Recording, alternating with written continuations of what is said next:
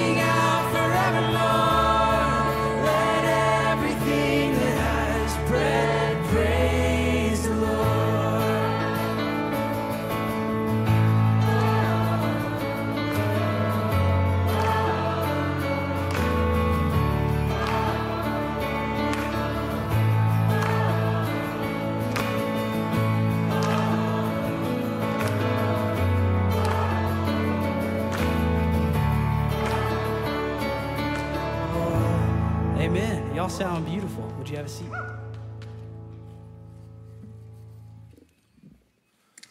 Good evening. We're so glad you're here tonight. Wasn't that awesome with the choir? Yeah. Hey, I want to invite you for just a minute here to calm your mind and relax. You're amongst friends. We've got the choir, and we came here to worship tonight, right? And then refocus. Just think for a second why did you come tonight? What were you hoping would happen? And then rest. Be confident. You're amongst friends, and rest in who you are before an eternal God who created us and that we're here to worship him tonight. And so that's the posture and the heart of uh, what I wanted to come with tonight. So I just wanted to remind you guys of that and uh, tell you that. Are you new? So that'd be some of you, right? Are you wanting to grow? I hope that's all of us, right? Are you wanting to be connected into a community group? Well, we have a wonderful family that probably everybody knows, the Dudleys out at the center booth, and they want to connect with you tonight. Yeah, you can clap for them. They're pretty great. So there'll be a guy, and you can't avoid him. His name's Jerry. He's going to want to talk to you. So if you're new, go talk to Jerry at the end. Um, I am Jason McMahon. I am the global outreach pastor, and I am all the time asked, "What does that mean?" And I'm like, "I don't know. I don't really know, but we're figuring it out."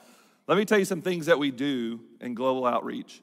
Is we figure out how to strategically go to the people in our communities who the nations have brought to us, right? So we know in Acts 1 8, it tells us that the Spirit will fill us, the Holy Spirit will fill us, and that we will be Jesus' witnesses to Jerusalem, Judea, Samaria, and the ends of the earth. Well, the ends of the earth are coming here. And so in each community, there's a way to reach people. And so we're building strategies to do that. The second thing that we do is that we do Bible translation projects. And so we join in with people because there's people in this world that don't have the opportunity to do what we do tonight. I've worshiped in huts made out of mud and trash, and it's amazing amongst people that don't have churches. And so, without the scriptures, they can't do this, right? Unless the Holy Spirit intervenes. And so, one thing we can do is we can partner with people. And then the third way that we do it is we send our own people, like I was. I was a Mosaic member who was a basketball coach that was sent out. And so we send people out, we go to places where the people are unreached, meaning that they don't have an active church, meaning they don't have active translations. And we send people into those areas to try to teach them to be able to worship what Jesus did on the cross and on, with the resurrection for us and the truth of that. And so I want to give you a little update of a lot of you guys probably didn't know this is we have two families, Mosaic supported families that are in the midst of the earthquakes in Turkey. I'm sure a lot of you have seen that. They had a 7.8 earthquake and they had a 7.5 earthquake. Well, Mosaic has two missionary families that are there serving their neighbors, representing all the community that we've learned here and all the things that we stand on in biblical principles to serve those people in Turkey. And so we are sending them uh, funds, we're sending them resources, we're checking on them, making sure they're doing okay as they're trying to love people in this Turkey devastation in that region of Syria and Turkey, where almost everyone is homeless at this point after talking to these people. And so you might even not know that that is something that's going on that I wanted to share with you that we're strategizing and uh, helping to lead those efforts. And so, congratulations, Mosaic, on helping all the way around the world. And we're going to continue to figure out ways to continue to do that as we go. I get to lead the charge on that. If any of this tonight, you're like, man, I don't really know what he's talking about, then you're exactly my people. That used to be me. I need to talk to you in the foyer before you talk to Jerry, okay? I need to talk to you. If you're like, that's what I'm about, then I need to talk to you tonight before you talk to Jerry in the foyer. And if you're like, man, that sounds like something I'd like to be a part of, then I'm your guy, and I need to talk to you tonight in the foyer before you talk to Jerry, okay? because if you get to with Jerry, it's going to be trouble. All right. Anybody barely surviving because your wife's at woman, women's retreat in here right now? Anybody hanging in there? Just barely hanging in there? I've got good news.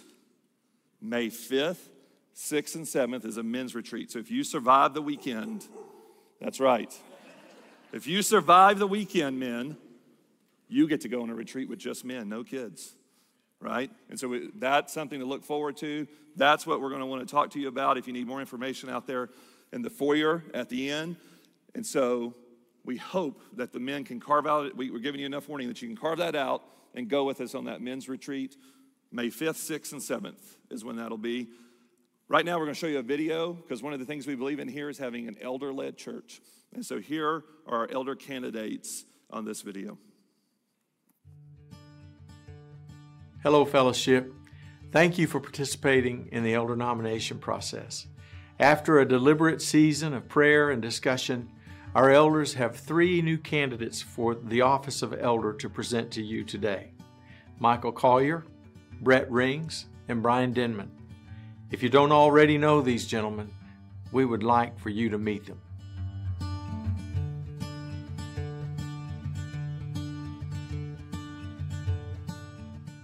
Hello, Fellowship. My name is Michael Collier. My wife Mandy and I have been part of Fellowship Bible Church of Northwest Arkansas for over 20 years, serving mainly as leaders in the community and small group ministries. Mandy and I have been married for 21 years. Our daughter Michaela is 16 years old, and we have a son, Matthias, who will be 14 very soon. One thing that has me jazzed up right now is the growing number of people wanting to worship together again. The pandemic was hard for everyone, but I didn't realize how much I had taken for granted what worshiping together corporately meant to my life. It has been rejuvenating to sing, pray, and listen to the preaching of the word with more and more people each weekend.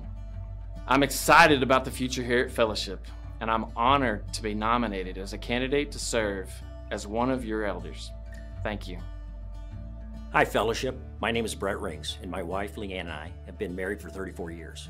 We originally came to Fellowship 21 years ago because of the small groups. Leanne and I strongly believe in the benefits of small groups, where you live life with one another in community.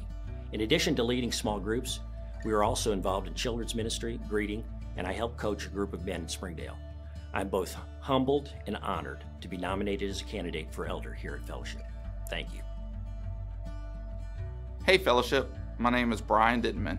My wife Megan and I have been involved at Fellowship Bible Church for the past 13 years. It has been a joy to lead community groups, Financial Peace University, Discover Fellowship, as well as serve in the children's ministry over the years. Megan and I have been married for 15 years and have a seven year old son named Sage, a four year old daughter named Hattie Pearl, and a two month old son named Crew. I love that Fellowship is a gospel centered church that strives for our name to be nowhere and our fingerprints to be everywhere. I am humbled and honored to be nominated as a candidate to serve as one of your elders. Thank you. Thank you, Brett, Michael, and Brian, for your willingness to participate in the elder nomination process and be considered a candidate for the office of elder. It is a tremendous responsibility to be an elder of Fellowship Bible Church of Northwest Arkansas. And your willingness to be considered a candidate speaks highly of your character, integrity, commitment to Christ, and service in our church family. Now, if you are a member of fellowship, we have one more request of you. If for some biblical reason you feel you cannot follow a particular candidate's leadership, please email me, mirapier at fellowshipnwa.org, stating your biblical objection, and do so no later than Monday, March 6th. I will call you personally and we can discuss your objection, which must have merit based on biblical elder qualifications. We require that all elders have 100% affirmation from our body. If you have no objection, we assume that you are affirming the candidates that the elders have set forth from the pool of nominees that you provided. Please pray for these new candidates as well as our current elders. We are grateful to each of you who participated in the nomination process. And with your affirmation, we will add Michael Collier, Brett Rings, and Brian Denman to our board this fall. And finally, we would like to thank Steve Lampkin, Stephen Weber, Rod Easley, and Dick Nervig for their years of faithful service as elders. They have represented our body well and will now become shepherding elders. If you see them, express your appreciation. Blessings to each of you.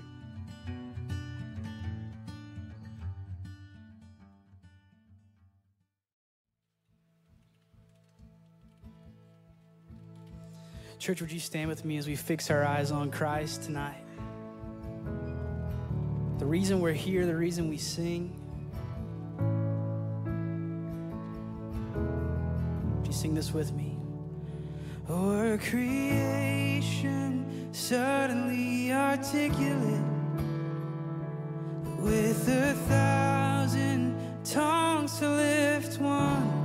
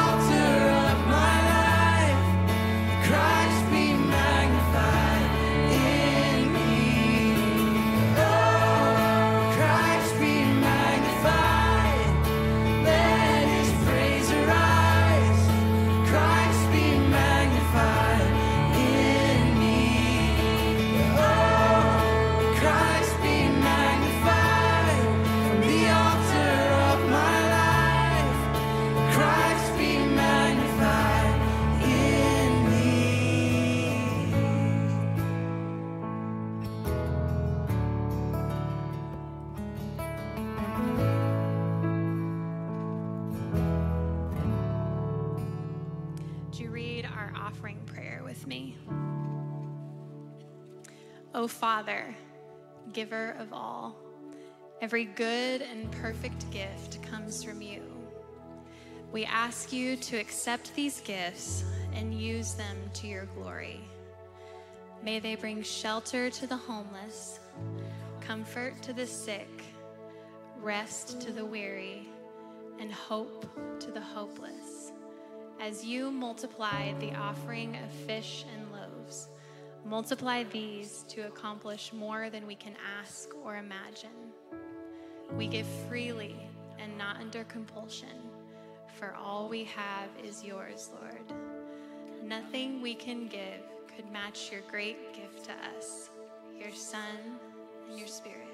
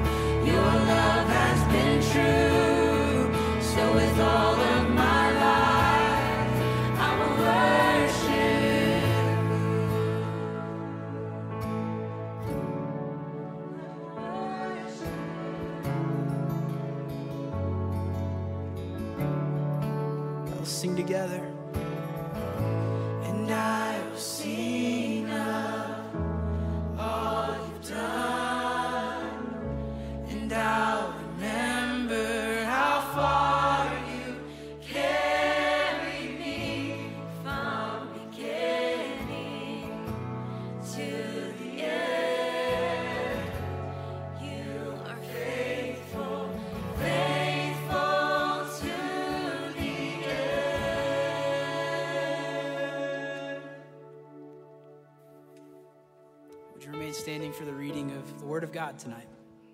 Hey guys, I'm Holly Bertram. Is it on? It's on. Okay. Can y'all hear me? No. I'll just stand really close to you. I can't see a single person's face up here. kind of nice. My name is Holly Bertram. This is my husband, Justin. We've been at Mosaic for five years. We have four kids Graham, Vivian, Brooklyn, and Roman. Keep laughing. And we co lead a community group. We host a teenage girls cell group at our house, which is a lot of fun. You should all come. And I occasionally serve in preschool, and we're just happy to be here. All right. Good evening, Mosaic. Tonight we'll be reading Daniel 4, verses 31 through 37. The words were still on his lips when a voice came from heaven. This is what is decreed for you, King Nebuchadnezzar. Your royal authority has been taken from you. You will be driven away from people. You will live with the wild animals. You will eat grass like cattle. Seven times will pass by for you until you acknowledge that the Most High is sovereign over the kingdoms of men and gives them to anyone he wishes. Immediately, what had been said about Nebuchadnezzar was fulfilled. He was driven away from people and ate grass like cattle. His body was drenched with the dew of heaven until his hair grew like the feathers of an eagle and his nails like the claws of a bird. At the end of that time, I, Nebuchadnezzar, raised my eyes toward heaven, and my sanity was restored. Then I praised the Most High. I honored and glorified him who lives forever. His dominion is, is an eternal dominion. His kingdom endures from generation to generation. All the peoples of the earth are regarded as nothing. He does as he pleases with the powers of heaven and the peoples of the earth. No one can hold, can hold back his hand or say to him, What have you done? At the same time that my sanity was restored, my honor and my splendor were, returned to me for the glory of my kingdom. My advisors and nobles sought me out, and I was restored to my throne and became even greater than before. Now I, Nebuchadnezzar, praise and exalt and glorify the King of heaven, because everything he does is right, and all his ways are just. And those who walk in pride, he is able to humble. This is the word of the Lord. You can be seated, friends. Hey, my name is Scott Jones. I am the student team leader here at Fellowship Mosaic. And, and there's some students up in the choir. Hey, guys. That's Ben. He's going to be teaching next week, so come back. He's crazy. Um, thanks to the Bertrams for reading our scripture. They are two of my favorite people in our congregation because not only are they really fun and funny, but I've sat with them at their kitchen table a couple times with tears in my eyes and with tears in their eyes as we've talked about the Lord, as we've talked about our experience with God, our testimonies, and our experiences with Him in community. And it's really special to have friends in this body that really feel like family, where we start to live out that identity um, of what the church is. And I hope you have people like the Bertrams in your life that you can have family with. Hey, we've been in Daniel, um, and there's this little chiastic structure thing that we kind of throw up on the screen sometimes that you see in a lot of scripture. Um, that as you're going through a book of the Bible or a section of scripture, that there will be some sections that kind of call to or mirror a, a section that comes later on, uh, kind of working itself to a climax and then like redeeming the parts before it. I just wanted to throw this up there to show you that we're in the middle we're already like halfway through the book.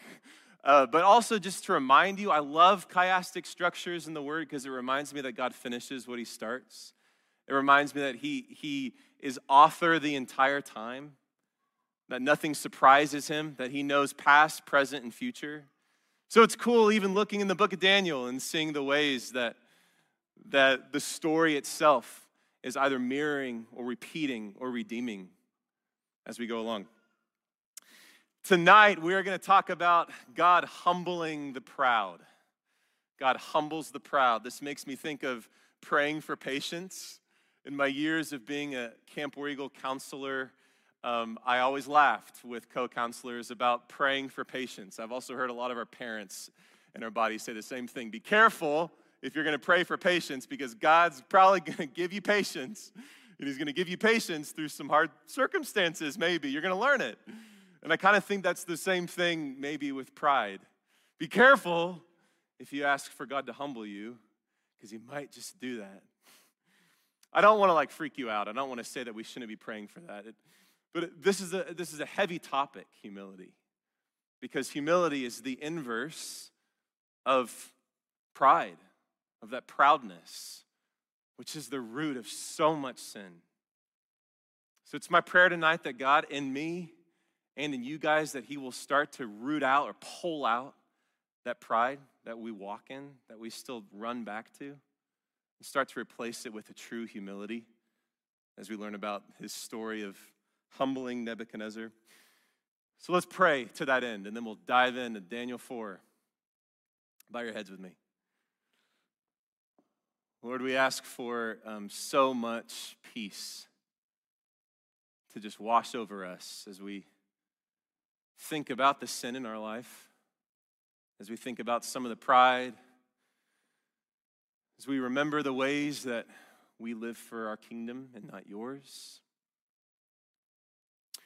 as we think about the pleasures we chase or the idols that we carry.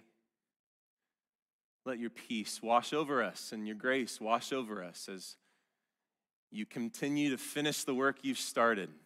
You continue to sanctify us toward glory. In your name we pray, and by the Spirit of Jesus. Amen. Tonight is a tale of two kings. Uh, first, Nebuchadnezzar, and then his son Belshazzar. Say Belshazzar.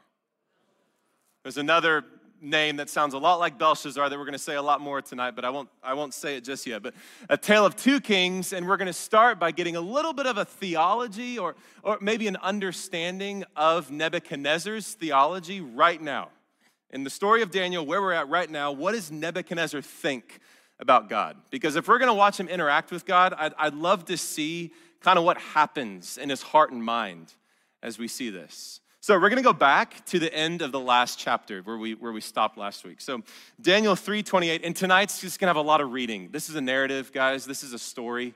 And I don't really know how to teach through a story other than just read a lot of the story. So bear with me. I'll try to make my reading as as awesome and vibrant as possible.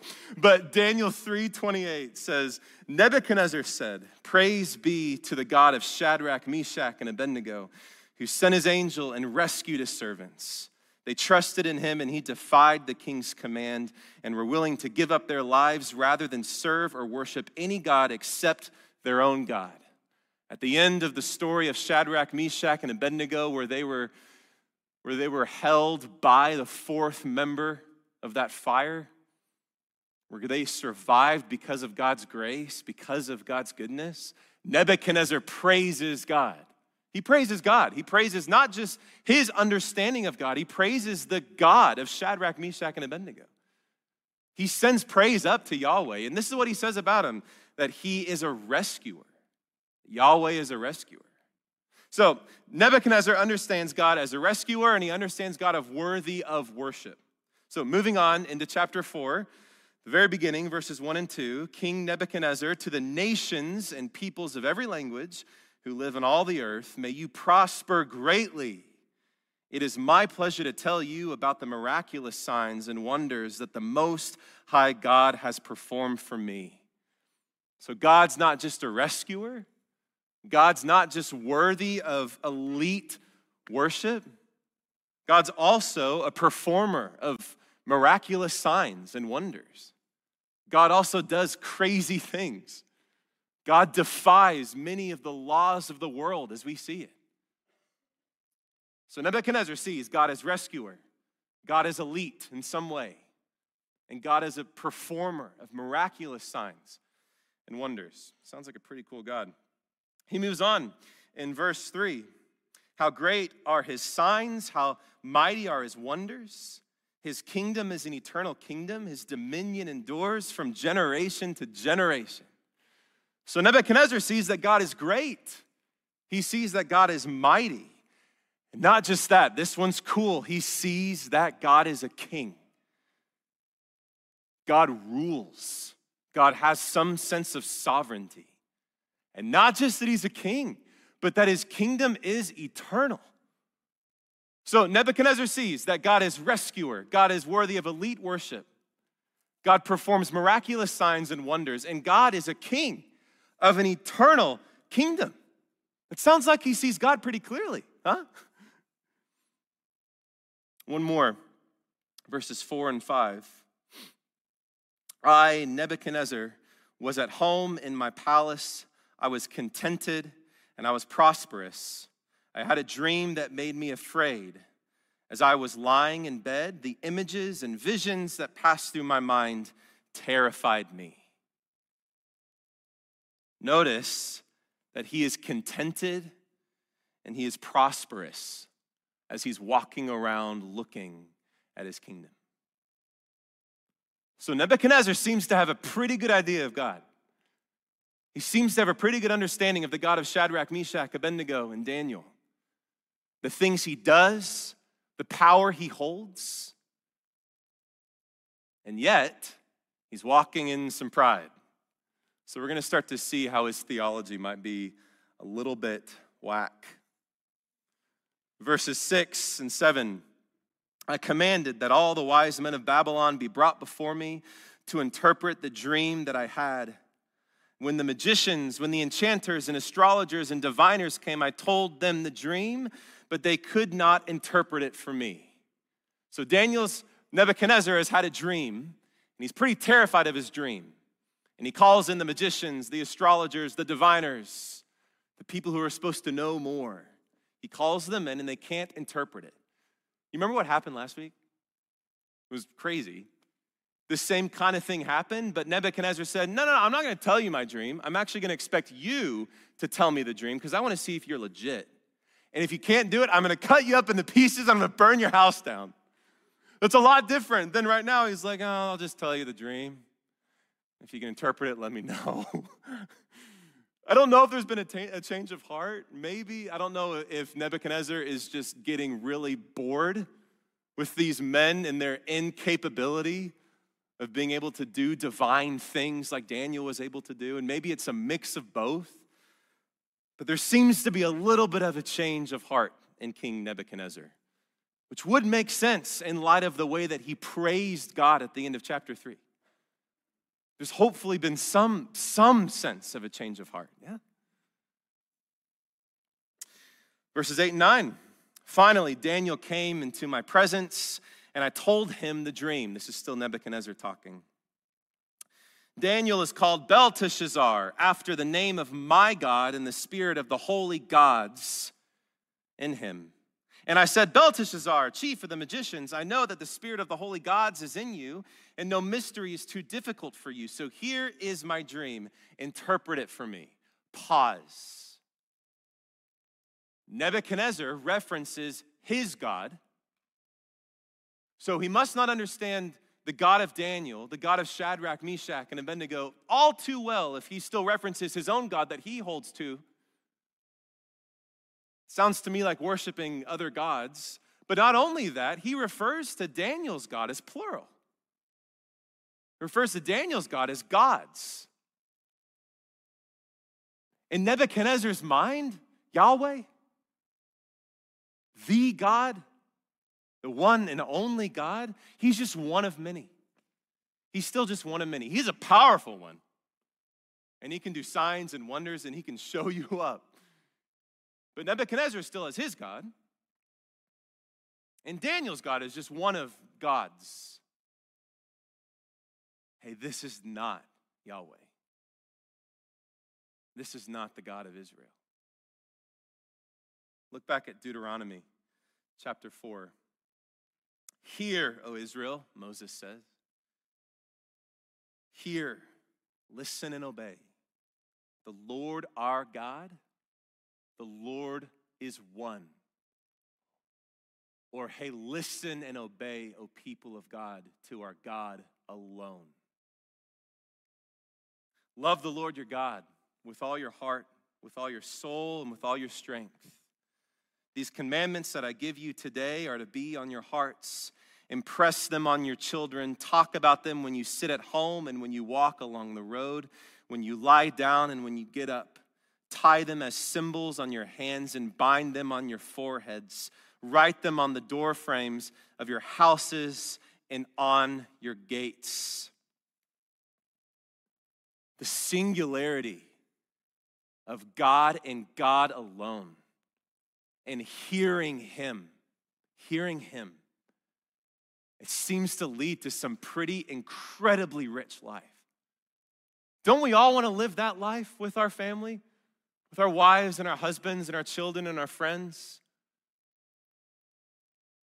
to have these commandments on our hearts, to impress them on our children, the ones we lead and disciple, to talk about the things of God when we sit at home and when we walk, walk along the road where we live, where we work, where we play, when we lie down, when we get up, to be thinking about and pressing into listening and obeying God, to tie the things of God as symbols on our hands and bind them to our foreheads, to write them on our door frames.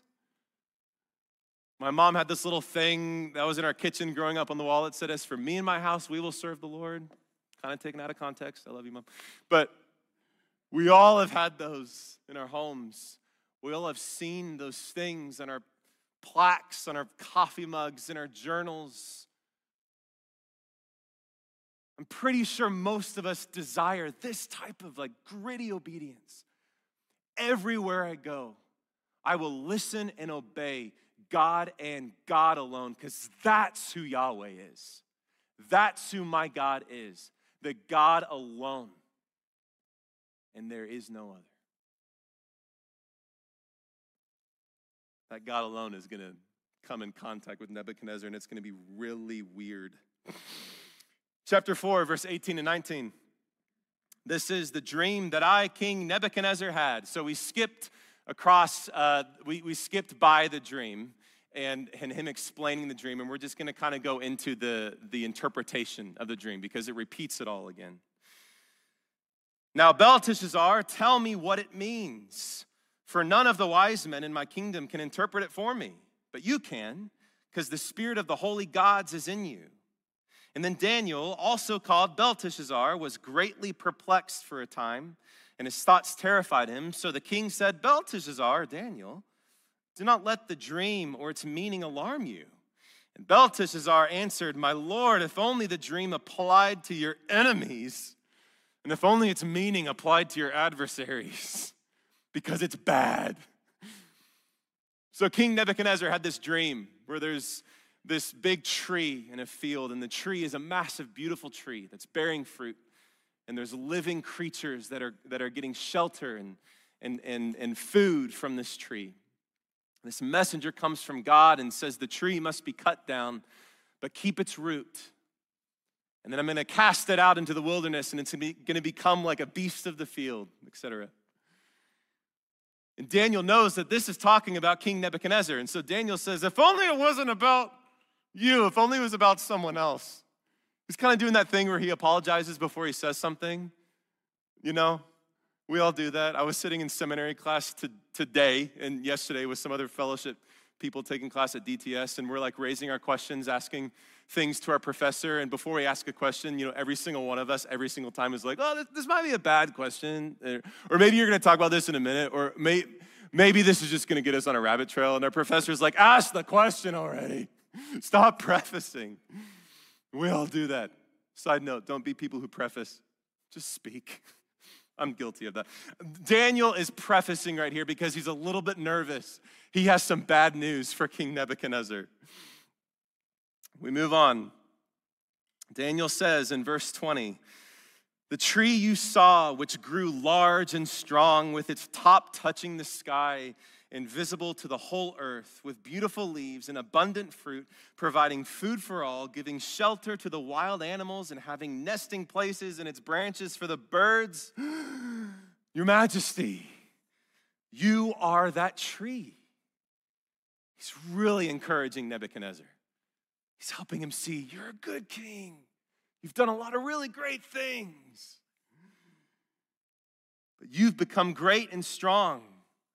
Your greatness, it's grown until it reaches the sky, and your dominion extends to distant parts of the earth. I know that Colin is going to talk about this soon and regarding King Darius further on in Daniel, so I don't want to hit on it too much. But notice how supportive Daniel is of the king. In some way and in some massive way, this should be convicting for us. King Nebuchadnezzar is not a good man. He is a pagan king who has done very bad things, not just to God's people, but to his own. We've seen him just in the book of Daniel threatening to cut people up and burn their houses down. We've seen him throw people into a fiery furnace, God's people trying to kill them. This is not a guy I would want to follow. Yes, I hope you would not either. And yet, Daniel's commitment to honoring him is pretty crazy. It's wild how God uses his people, his followers, always through love, through peace, through integrity, through dignity to usher the kingdom in, even in the darkest places, like when Daniel is called to support a pagan king. Guys, our kingdom is a different kingdom, it's not an earthly one. We are members of a kingdom of heaven, not a kingdom of earth. God's going to use us to do weird things sometimes regarding the kings of this earth. So, Daniel 4 23. What happens? Your Majesty, saw a holy one. Daniel's talking to Nebuchadnezzar.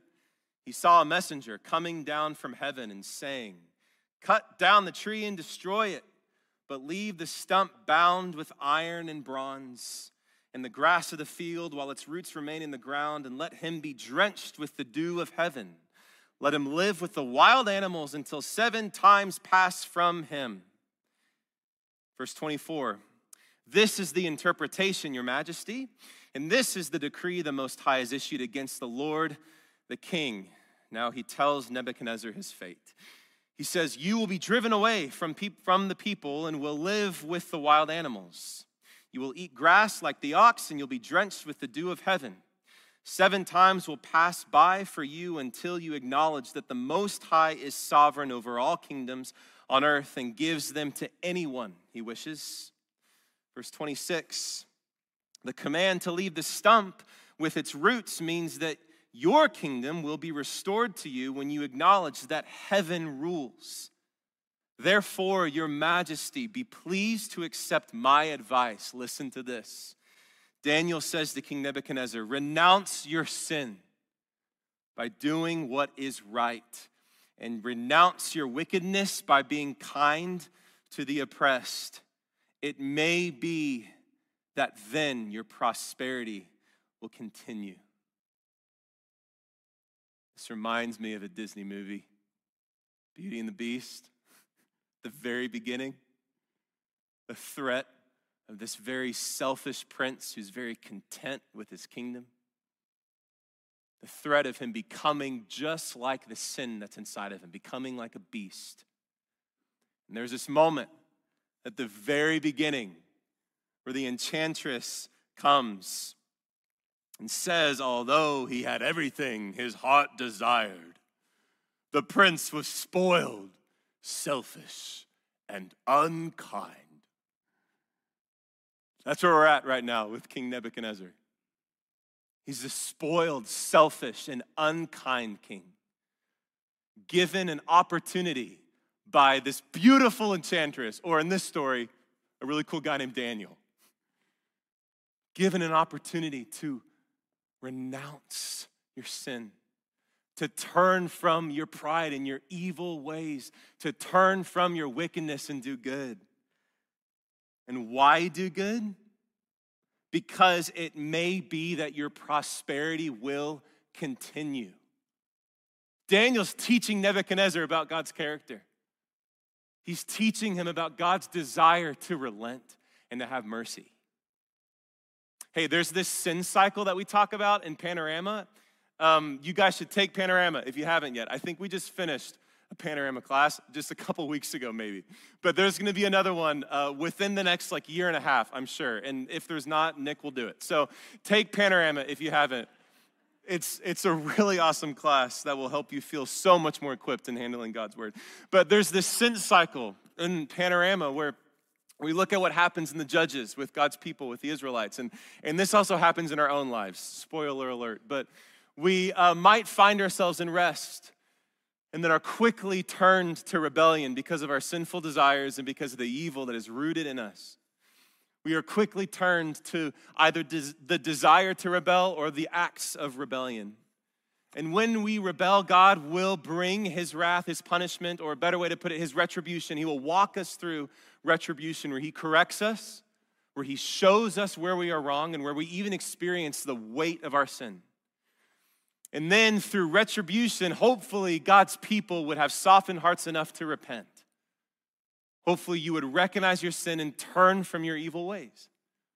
And then after repentance, we experience the gift, the gracious gift of restoration. And after restoration, back to rest. But there's this really cool thing about God, and that's that sometimes we don't even have to walk through the whole cycle because sometimes He will relent. It says in Joel chapter 2, it's not, not on the screen, so listen to me. Return to the Lord your God, for he is gracious and he is compassionate. He's slow to anger and he's abounding in love, and he relents from sending calamity. Not, not always. What Daniel said to King Nebuchadnezzar was, It may be, it may be that your prosperity will just continue. And we saw last week with the story of Shadrach, Meshach, and Abednego my God will save me, but if he doesn't.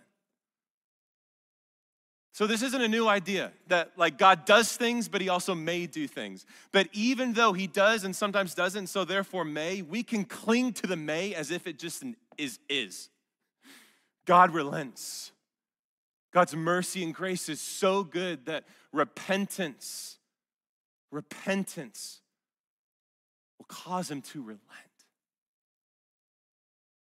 And yet, sometimes we'll still walk you through retribution. Sometimes we'll still allow you to feel the weight of your sin, even if you've repented. Because in that place is somehow his glory and your good. Nebuchadnezzar had an opportunity to relent of his sin, that God might relent of his wrath and Nebuchadnezzar didn't. Verse 28 All this happened to King Nebuchadnezzar. And 12 months later, as the king was walking on the roof of the royal palace of Babylon, he said, Is not this the great Babylon that I have built as the royal residence by my mighty power and for the glory of my majesty? Another thing we learn in Panorama who has the right to rule in every moment of your life? Who has the right to rule? Is it you and your desires and your fears? And your talents and your giftings and your abilities? Is it you that has the right to rule your life or is it God? Because that question being answered will change everything about your life. Nebuchadnezzar's answered it. He said, I have the right to rule. Look at what everything I've done. Verse 31 Even as the words were on his lips, a voice came from heaven. This is what is decreed for you, King Nebuchadnezzar. Your royal authority has now been taken from you. You will be driven away from the people and will live with the wild animals. You'll eat grass like the ox. Seven times will pass by for you until you acknowledge that the Most High is sovereign over all kingdoms on earth and gives them to anyone he wishes. In verse 33, immediately what had been said about Nebuchadnezzar was fulfilled. He was driven away from the people and he ate like grass. He ate grass like an ox. His body was drenched with the dew of heaven until his hair grew like the feathers of an eagle and his nails like the claws of a bird. This is so weird. And I'm desperate to know what this actually looked like. But we can agree on one thing Nebuchadnezzar lived in the wilderness and he was crazy. He had lost all sense of sanity, was truly insane, and was living like a lunatic. I think the most important two things to see here is one, that Daniel was given over to his beastly nature and therefore became one. I wish I could talk about this thing all night, but we see starting in Genesis all the way through Revelation this, this thing about the nature of the beast. That sin is like this dark beast in us. So we see him being given over to his beastly nature, kind of like the beast in Beauty and the Beast. But we also see God humbling Nebuchadnezzar to be equal to the animals of the field, that he might be made very low as compared to his normal kingly status, and therefore start to learn maybe what it is like to rely on God. Man, God is so good. God had a plan for King Nebuchadnezzar, and it was a weird one. But God had a plan to show him what it is like to rely on him. Hey, there's this quote in Mere Christianity by C.S. Lewis. It says, according to Christian teachers, the essential vice, the utmost evil is pride. Unchastity, anger, greed, drunkenness, and all of that are mere flea bites in comparison. It is through pride that the devil became the devil. Pride leads to every other vice. It is the complete anti God state of mind. And that is where Nebuchadnezzar is with the feathers and the hair and the talons for fingernails. Verse 34 At the end of that time, I, Nebuchadnezzar, raised my eyes to heaven and my sanity was restored. Then I praised the Most High, I honored and I glorified him who lives forever. In Genesis chapter 22, it says, Abraham looked up, and there he saw a thicket and in the thicket he saw a ram. In Psalm 121, verse 1, the psalmist says, I lift my eyes to the mountains. Where does my help come from? In Isaiah 51, 6, it says, Lift your eyes to the heavens and look at the earth beneath. Yet my salvation will last forever, my righteousness will never fail. Hey, people of God, look up look up. I've been going through a dark season myself. Been struggling with some fear and anxiety that is just related to personal things I'm going through. And I had a beautiful moment. I had a beautiful moment a couple weeks ago with some friends where I was out running with some buddies, and God spoke to me when I looked up. And there's a cool story about how He used a constellation that's kind of a part of my life, and it's a long story. Ask me, and I'll share it to you. I'll share it with you. But God used that posture in my life, even recently, of looking up, looking up and being reminded of God and His majesty, God and His might and His power, being, being washed by the gift of invitation to humility. So Nebuchadnezzar sings praises to God. He says, His dominion is an eternal dominion, His kingdom endures from generation to generation. All the peoples of the earth are regarded as nothing. He does as He pleases. With the powers of heaven and with the peoples of the earth, no one can hold back His hand, and no one can say to Him, What have you done? Nebuchadnezzar now seems to see that God is alone powerful. So, friends, God humbles the proud. God humbles the proud. We got Belshazzar. And we're going to look at one more story of God humbling the proud. Nebuchadnezzar's son, Belshazzar, is pretty prideful and he's forgotten about all the things that happened with his father. He's drinking from the gold and silver goblets that were stolen from God's people. He's having festivals and he's reveling in his own wealth. And then he sees a hand appear in the palace, and the hand starts writing this thing on the wall, and it says, Mene, Mene, Tekel, Parsin. And in chapter 5, verse 26, Daniel is in the palace and he's translating those words, and they say, God has numbered the days of your reign, King Belshazzar, and he's brought him to an end. Tekel, you've been weighed the, on the scales, and you have been found wanting. Parsin, your kingdom is divided and given to the Medes and Persians. So then, at Belshazzar's command, Daniel was clothed in purple. A gold chain was placed around his neck, and he was proclaimed the third highest ruler in the kingdom. Daniel's still being exalted.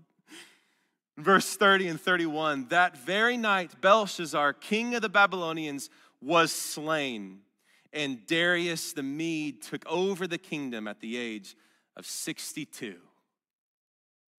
Ah, his son didn't learn. We just had this whole story of Nebuchadnezzar being brought out into the wilderness and made like a beast, being humbled by God, and then being exalted again. And we see again in this story that God humbles the proud. He humbles the proud. But that's not all he does. God also exalts the humble. James 4:10 says, Humble yourselves before the Lord, and he will lift you up.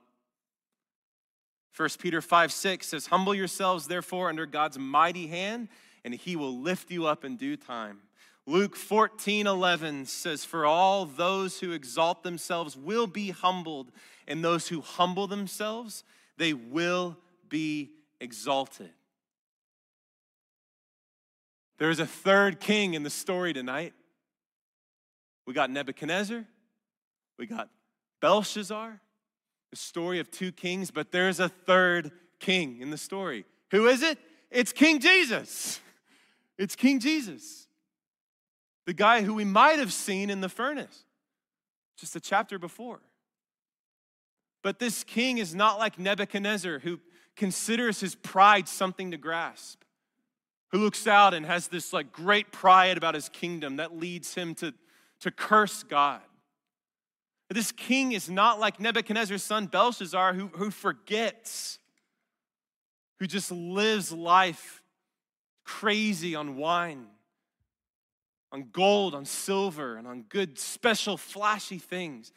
This king is a good, humble king. Philippians 2 talks about this king. And your relationships with one another, have the same mindset as King Christ Jesus. Jesus, who being in the very nature of God, did not consider equality with God something to be used to his own advantage. Can you imagine if Nebuchadnezzar like was equal with God? What he would have been tempted to do with that pride? Jesus didn't use that. for his own advantage, but rather he made himself nothing by taking the very nature of a servant, by being made in human likeness, being found in appearance as a man, and he humbled himself by becoming obedient to death, even death on a cross. Verse 9 Therefore, God exalted him to the highest place, and he gave him the name that is above every name, that at the name of Jesus, every knee should bow in heaven and on earth and under the earth, and every tongue acknowledge that Jesus Christ is Lord to the glory of God the Father. That good King, a King who does not consider his equality something to be grasped, but humbles himself, he was exalted highest. And he's inviting you into that same place of humility. Get off your high horse. Get off your pride that's causing you to fear or causing you to be bitter or angry or sulk or, or stay addicted or stay secret or whatever. Get off of your pride. Get off your pride. Jesus did it. Get off your pride and let him, let him bring you high. We're going to take communion. God told us, uh, Jesus told his disciples before he left this earth that whenever you eat, remember me. Whenever you drink, remember me. At the Last Supper, he used bread to symbolize his body. He said, Take and eat. This is my body broken for you. He used wine to symbolize his blood. He said, Take and drink. This is my blood shed for you. So before we go into some worship, we're going to take communion. You're going to get the elements on your own, and you'll take them back to your seat, and you'll take the elements on your own in your own time, okay? Leave your uh, section, if you can, on this side of the room. So leave your section on this side so that you can come back to your section on this side. Yes? Let's pray. Lord Jesus, you are our King. We glorify you. As we take communion right now, would you convict us personally? You meet with us personally and help us to repent of our pride? That we might experience the sweet exaltation that comes with unity with your Son. In the name of Jesus, we pray. Amen.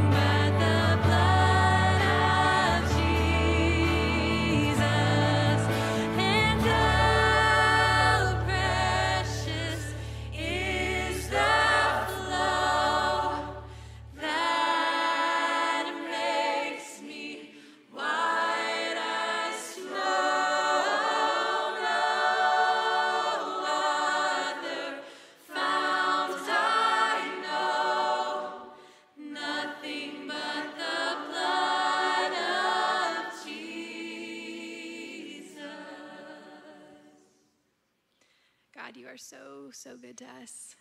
So merciful, so wonderful, so kind. We thank you for giving us your son to take our place, to take on our sin, so that we might be restored to you. God, I- may our hearts be open to you and open to restoration because we know that you can, and you know that we know that you promised to do it. Just thank you for this time and this day and these people and this family that we get to do life with. It's in your name we pray. Amen. Thank y'all for worshiping with us. So great to see all your faces and just to hear you. Sometimes with all the instruments, it's really hard to hear your voices. And so that was a gift to me tonight.